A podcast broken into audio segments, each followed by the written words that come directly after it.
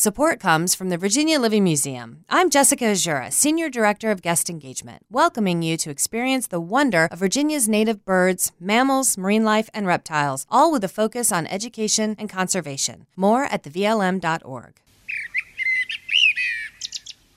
It's November, and the flocks have been gathering and wheeling and generally heading south now for some time.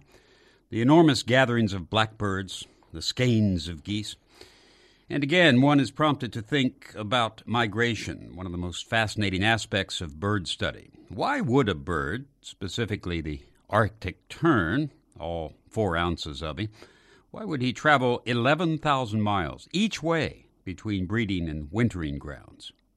The whys and hows of migration offer many questions like this, but this morning we'll consider just one aspect of these twice yearly journeys, and that is mortality, specifically that caused by man made structures. To start with, it's not easy being a wild animal. Wild animals are meals for other wild animals, and birds are rather tasty. Some hawks fuel themselves in the course of migration by eating smaller birds along the way. Juvenile birds, at their first migration, have more than their share of problems. Some simply head out to sea and die, others in the wrong direction. All of this is part of the natural course of things. What is not natural are the many man made hazards to migrating birds lighthouses, communications towers, and very tall buildings. These structures are responsible for more bird deaths than one might imagine. Many migrants are nocturnal. About 300 of the North American species migrate at night. These birds are often attracted to lights on these high structures, particularly in bad weather. The birds apparently become disoriented by the lights, especially red lights, and kill or injure themselves as they fly against the towers. This is not just an occasional thing. There are close to 100,000 radio, TV, and now cell phone towers in the country. And extrapolating from some long term studies, the first began back in 1955, Biologists estimate that communications towers kill at least 4 million birds a year, perhaps as many as five times that many. There's a lot of carnage there. Most of these birds are warblers, thrushes, vireos, or other songbirds, 50 of which are considered endangered. So, what to do about all this? According to the Audubon magazine a few years ago, more studies are needed. The data is very incomplete, and presumably such studies are underway right now. Audubon said that to reduce losses, bird advocates are pushing the telecommunications industry and its federal overseers to rethink rules concerning tower placement and lighting. They're also seeking funds for studies needed to fully understand why towers kill and what can be done to prevent thousands of planned spires from adding to the death toll. So, migration, underway right now, is fraught with dangers. And in the past few decades, we've added some more. It is not easy being a wild animal.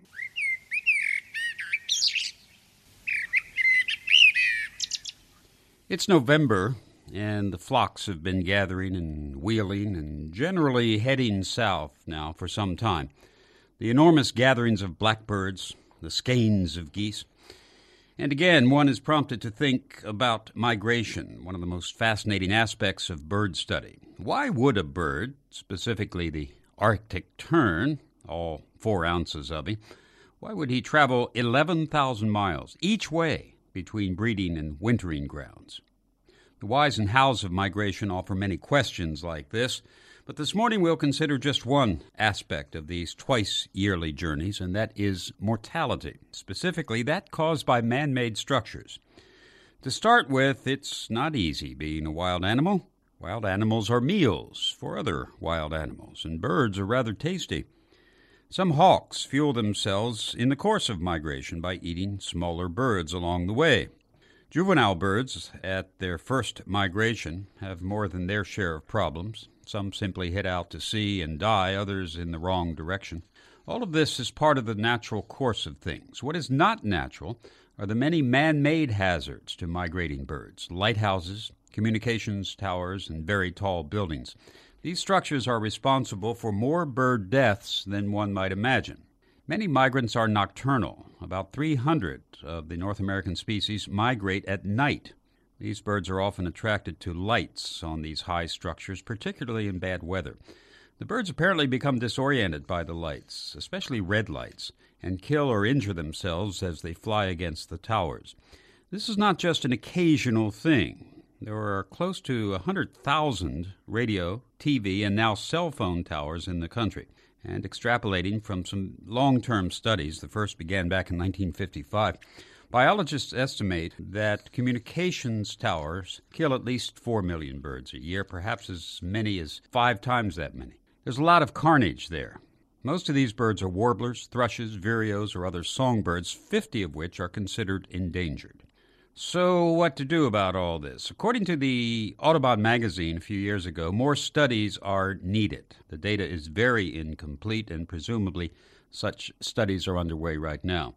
Audubon said that to reduce losses, bird advocates are pushing the telecommunications industry and its federal overseers to rethink rules concerning tower placement and lighting.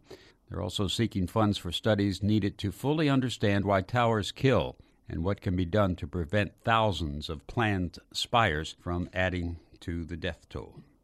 So, migration, underway right now, is fraught with dangers. And in the past few decades, we've added some more. It is not easy being a wild animal. Support comes from the Virginia Living Museum. I'm Jessica Azura, Senior Director of Guest Engagement, welcoming you to experience the wonder of Virginia's native birds, mammals, marine life, and reptiles, all with a focus on education and conservation. More at thevlm.org.